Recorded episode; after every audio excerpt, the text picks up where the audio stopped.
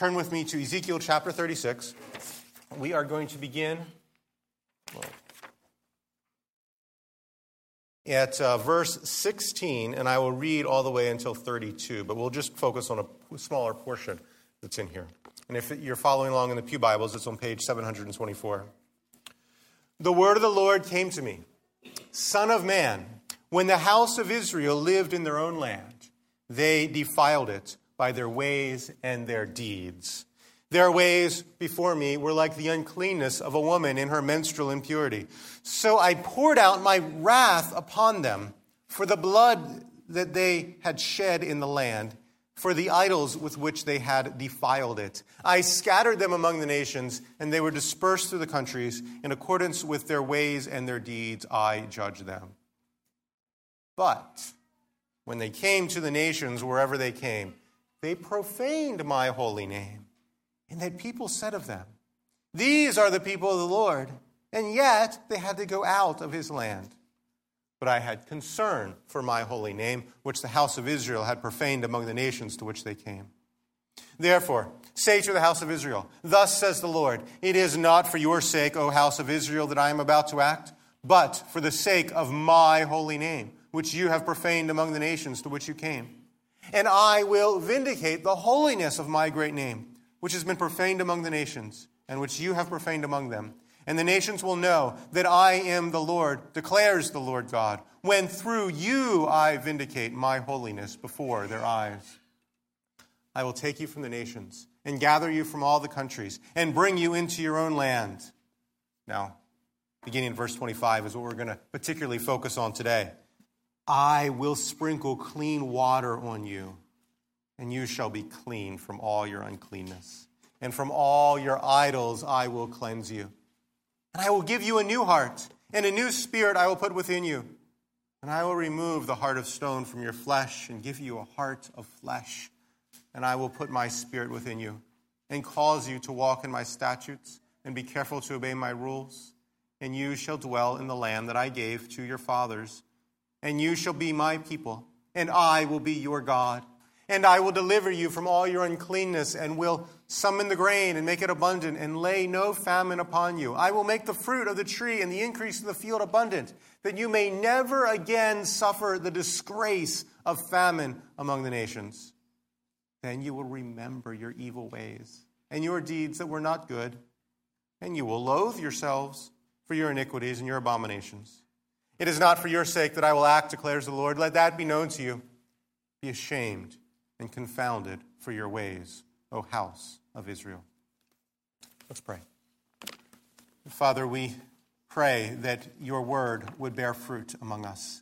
Father, we know that you create life with your word. You create everything with your word. It is the most powerful force in the universe. So now, Lord, we pray that the power of your word would be at work among us and you would vindicate your holiness in and through our lives as our lives are changed into your likeness by us beholding you. We pray this in Jesus' name. Amen.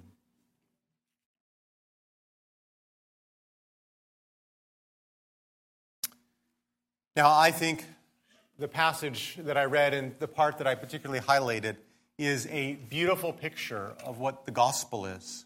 Look back there at verse 25 and kind of bring to verse 25 all your feelings of your struggles with shame and guilt and your frustration that you, you can't seem to live the Christian life as you would like to, or your battle to have a clean mind, bring all of that to chapter 36, verse 25, and, and listen to what it says there. I will sprinkle clean water on you, and you shall be clean from your uncleanness, and from all your idols I will cleanse you.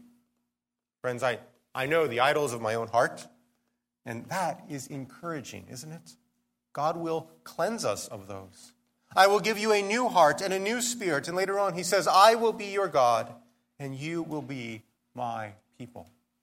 And friends, all those things that feel so good are all picked up in the New Testament and applied to believers in general. So we have every right to take those things and apply them to our lives if we have trusted in Jesus Christ. They are God's promises to us. However, to really understand this passage, and it's a beautiful passage, I think it's worth taking the time and effort to understand, we have to set it in its context. As great as those phrases sound to us, they mean so much more if we really understand how they're functioning in the book of Ezekiel and really the whole Old Testament and the New Testament as well. These are pivotal uh, verses here. We've got to understand the context. And that's going to take a little bit of work on our part, but, but we can do it. And in particular, I want to try to do a better job of explaining what I mean that I've explained for a couple weeks when I say that God has put himself into a predicament, into a bind. What does that mean? Well, look there at verse 20. It says that when God scattered the peoples, his people, in judgment, when he sent them out of the promised land into the other nations, that act of judgment, of sending out his people, defiled his name. And, and that, I think, should sound strange to us, just, you know, if we isolate that on it by itself. Because, I mean, God is judge, right? We certainly can think that, however we, you know, uh, any biblical sense of God should include judge in his job description. But we should have no trouble with God judging because he is God, right? That should not defile, God's judgment should not defile his name, except for the fact that God has made a covenant with his people never to forsake them. And it is that covenant that means that when God then judges his people and appears to have forsaken them, well, that's an assault against God's faithfulness, an assault against God's promise. Now, where is that promise that lies behind this passage that, that creates then the tension? Well, uh, I think it's, it's behind this whole passage, but we see it referenced explicitly in verse 28. Notice in verse 28, uh, God talks about the land that he gave to their fathers. So this is talking about the patriarchs, all the, the people that came before them in the Old Testament. And the father of the fathers is Abraham, Father Abraham, right? So this passage points back to the, the promise, the covenant that God made with Abraham. And in order to help us understand what's going on in Ezekiel 36 better, I want to just very briefly walk you through God's covenant with Abraham and how this covenant is, is ratified and renewed in uh, other generations. I've given you in sheet of paper that has the verses that I want to refer to very quickly on it, so we'll, we'll go there quickly. Um, let me just walk you through these. Genesis 15 is where God first makes his covenant with Abraham. Abraham is asleep. Notice this in verse 12. I'm just going to kind of walk through this. And when Abraham is asleep, in verse 12, he has this vision. And in this vision, he sees animals that he had cut. Verses 9 to 10 are explained that God had given Abraham instructions to take animals and literally cut them in half and then lay them out side by side um, you know, on the ground. And then in verse 17, God appears in the form of a flame, a fire, and God walks through the animals. That sounds strange to our ears, I know, but it is actually very common in the Old Testament, um, or in the Old Testament time here, because what is going on here is a covenant ceremony. This is where nations would do this. The leaders of nations would cut animals in half, divide them up, and then the leaders of the nations would walk through those uh, animals when those nations were making an agreement, a pact with each other.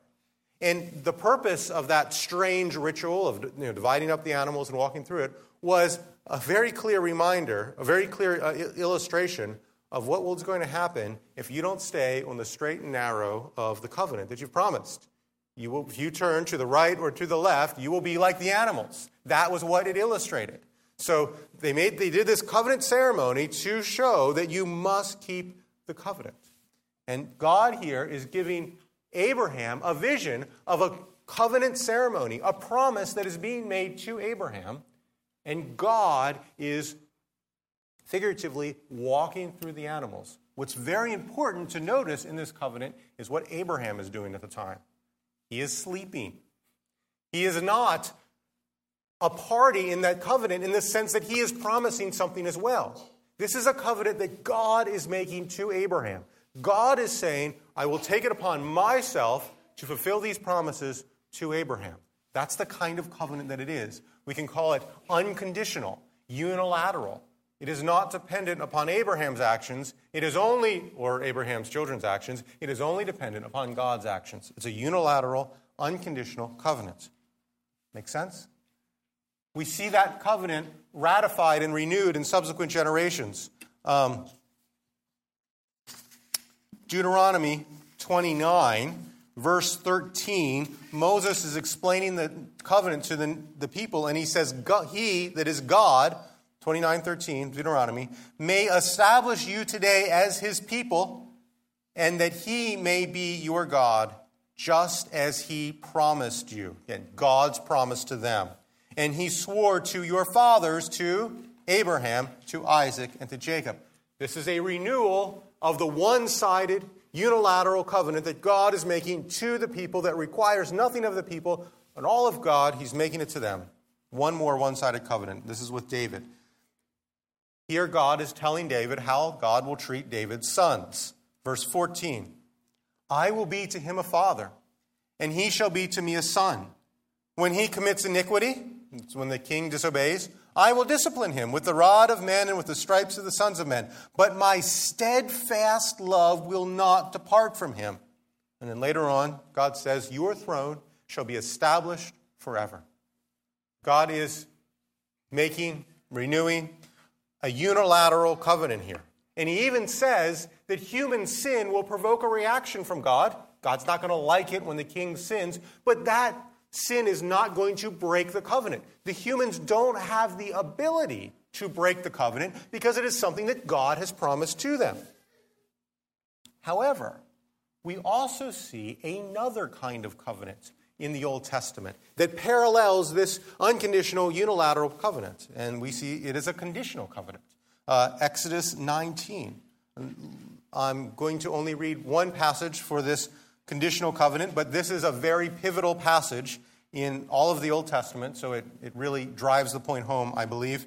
Uh, this is, comes right before the giving of the Ten Commandments.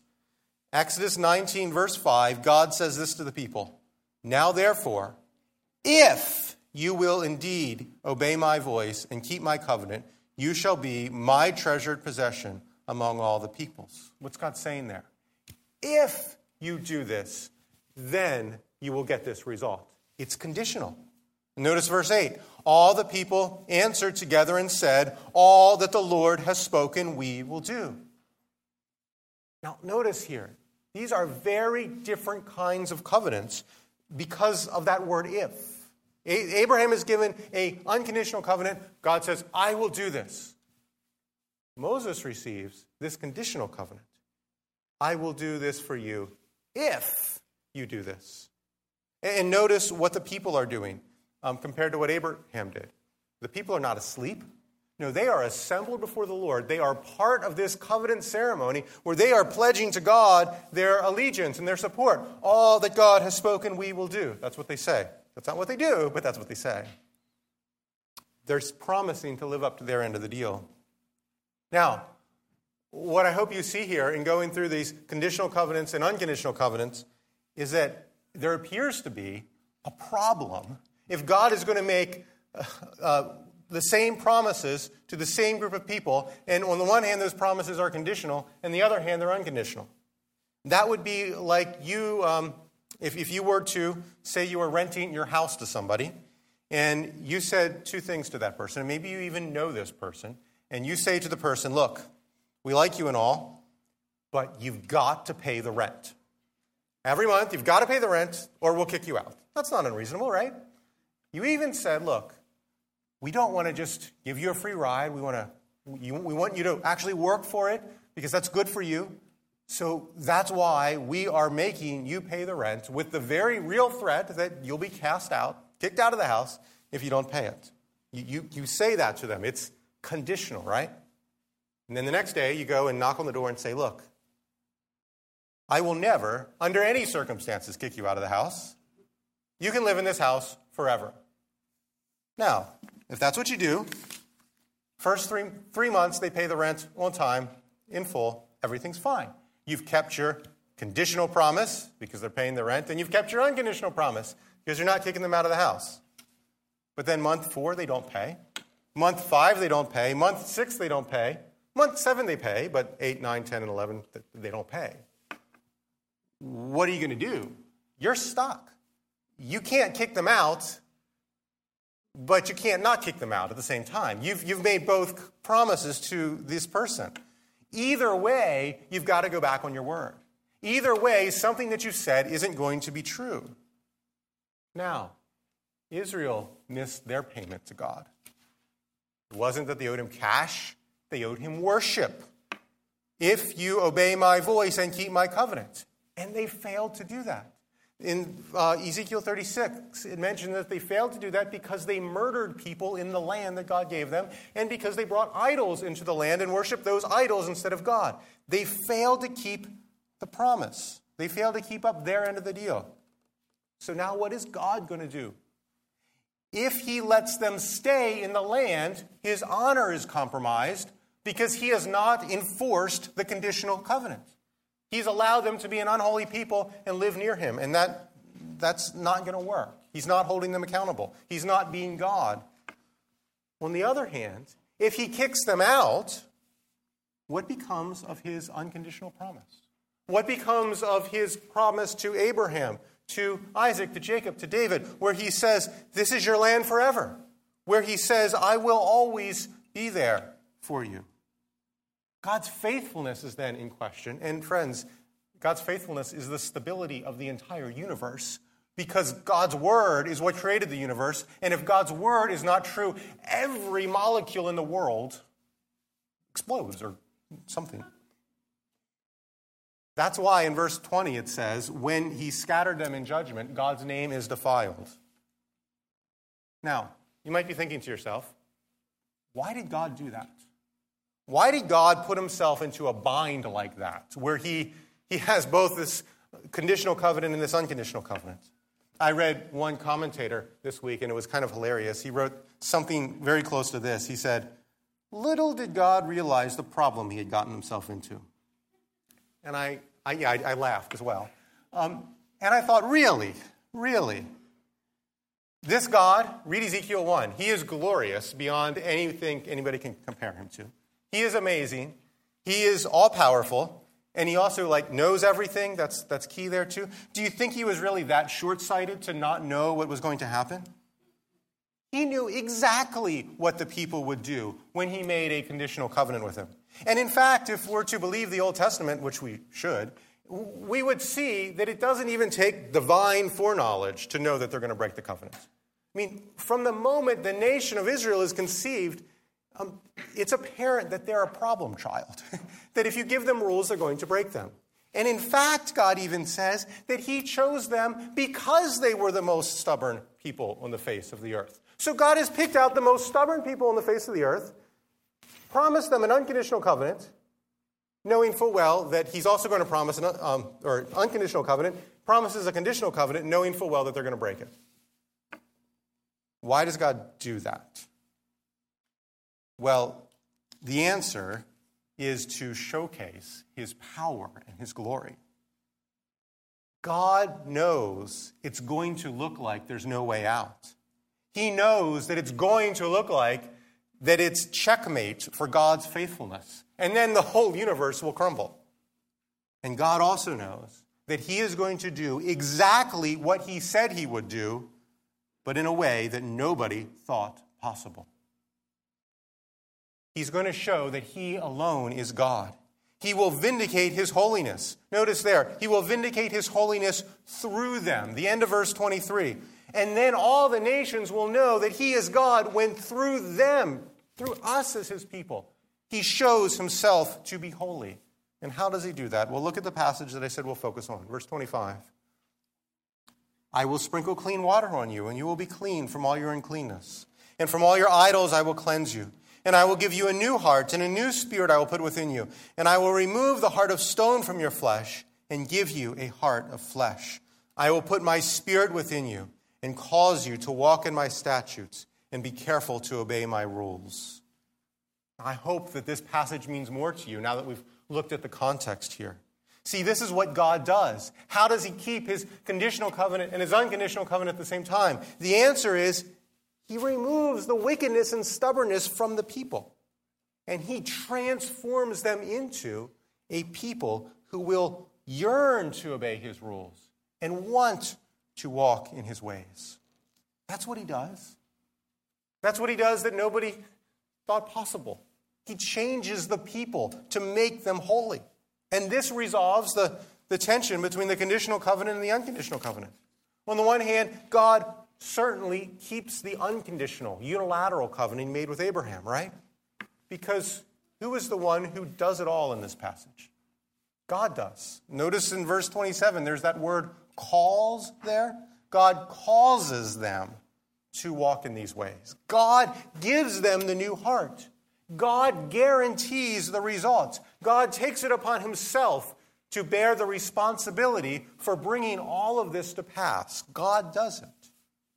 But at the same time, he, he also holds the people accountable because notice what they do.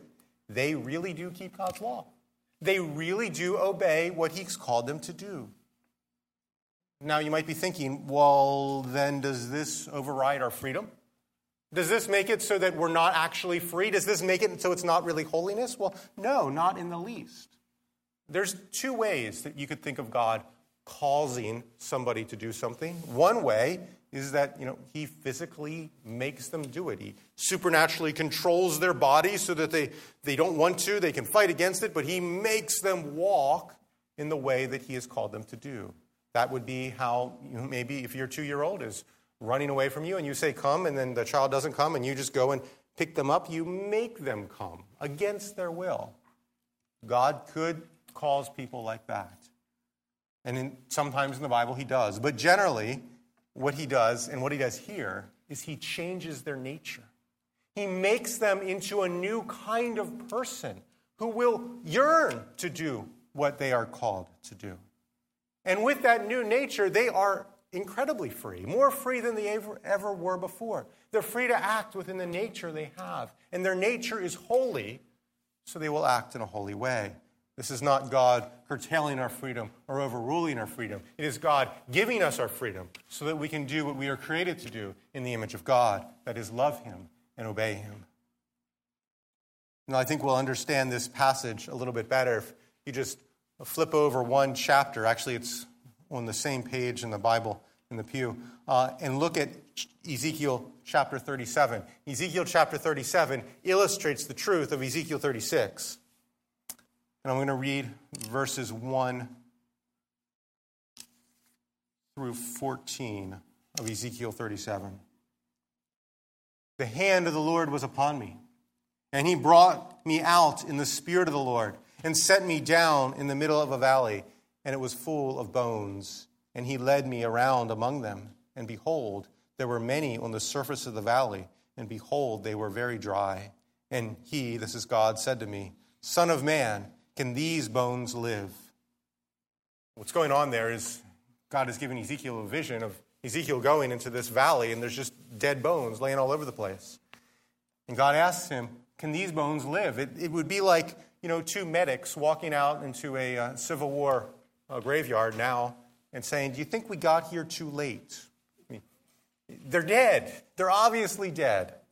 And God asked Ezekiel a question Can these bones live? And the answer Ezekiel gives is, Oh Lord, you know, which, by the way, is a great response to God when he asks you a ridiculous question.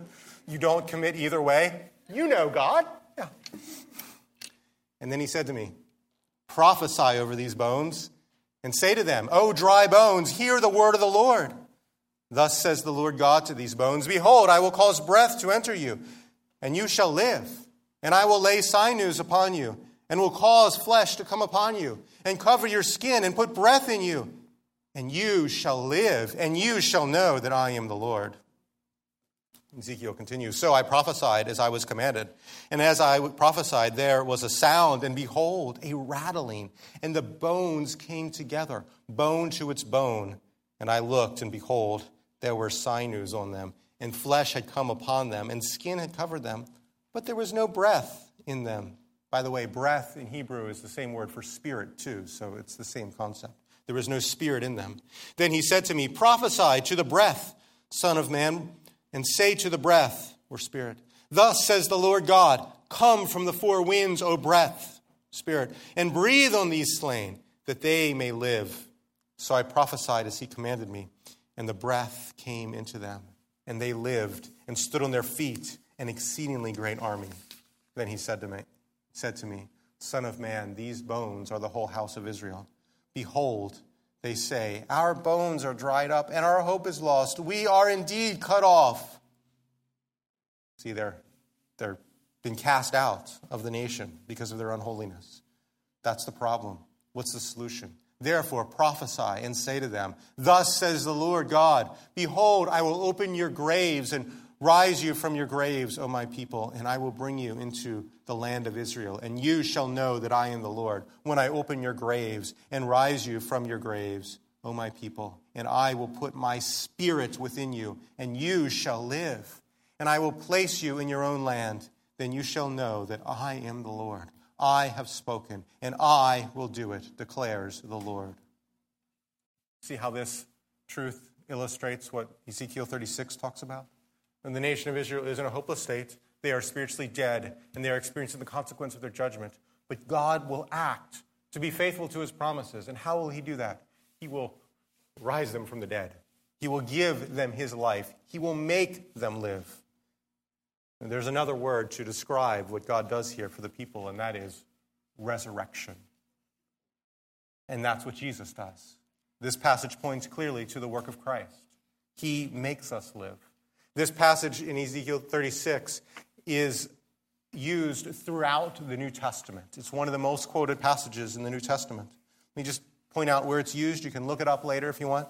Matthew 1, Jesus' name, Jesus means uh, is given to him because he will save his people from his sins. That is, scholars think, a direct reference here to chapter 36 in Ezekiel, verse 29, where it says he will save the people from their uncleanness. Jesus' name comes from this idea that God will save his people from their sins, from their uncleanness. In John 3, Jesus tells Nicodemus that a teacher of the law, as he is, he should have known that you must be born again. Nicodemus is like, Where? How? And Jesus says, You should know that you must be born again, born of water and of spirit.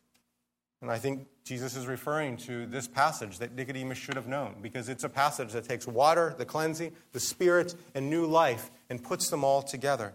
And Jesus, by quoting that passage, is showing that he sees himself as the fulfillment of the promises in, Ezekiel 36. In 2 Peter, I'm sorry, in uh, 2 Corinthians chapter 3, Paul uses Ezekiel 36 to explain his whole ministry philosophy.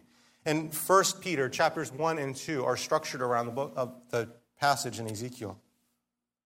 The New Testament sees that Jesus was the one who came to give us the new heart and to cleanse us from all wickedness, to cleanse us from our sins. He did that by dying on the cross in our place. His substitutionary death for all those who believe cleanses them of their sin.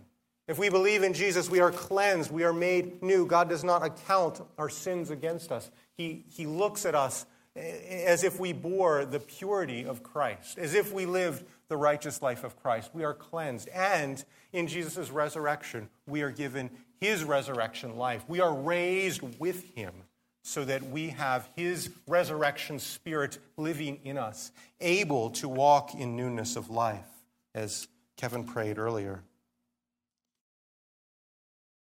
Friends, as believers, we live with both these conditional and unconditional covenants.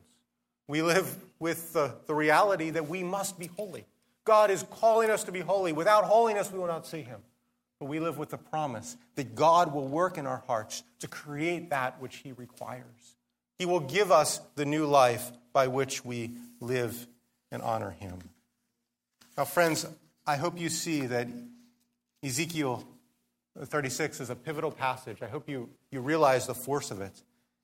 And for the rest of the time, I just want to flesh out for a little bit how we as believers live differently in light of this truth. And I just want to give you three things that we should do. First, we should look at the unfolding divine drama here, and we should be amazed. Remember, the goal of looking at Ezekiel 36, I said a few weeks ago, two weeks ago, was that we would see how our salvation is rooted in history, we would realize that it was planned. It wasn't that God saw our predicament and said, Hey, I know what I'll do. I'll send my son, and then boom, it happened. No. God laid a foundation for it uh, from the beginning of the world, really. And he laid the foundation for Jesus coming by creating a tension that only Jesus would resolve. That's how God you know, prepared for Jesus. He created a situation that only Jesus could fulfill what needed to happen. Now, recognizing that, how does that help you and me in our daily life? Well, I don't know about you, but as a pastor and as a father, I might have from time to time just, you know, a little bit of, of drama or conflict or tension in my life.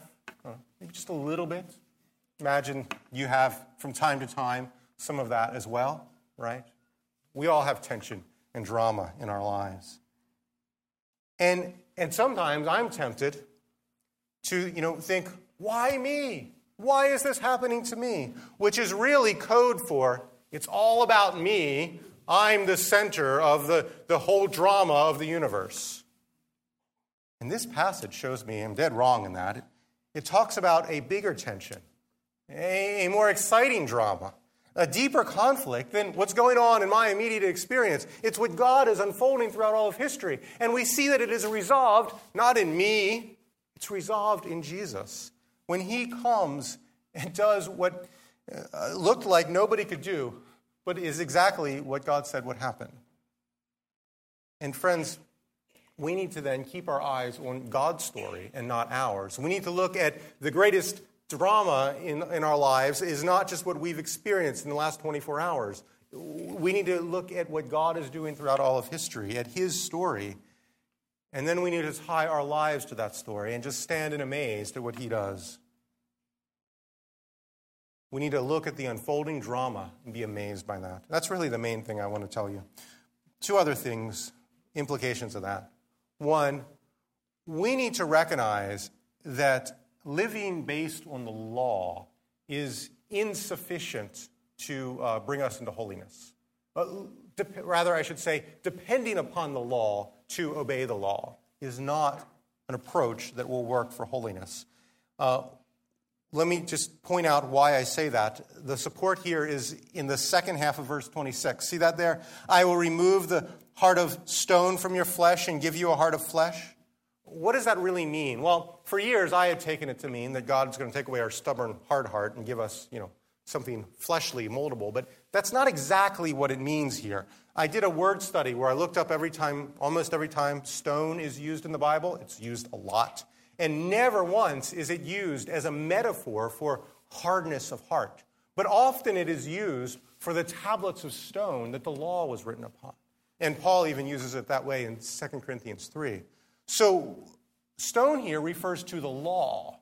And heart, when the Bible talks about your heart, it talks about really uh, who you are way deep down inside.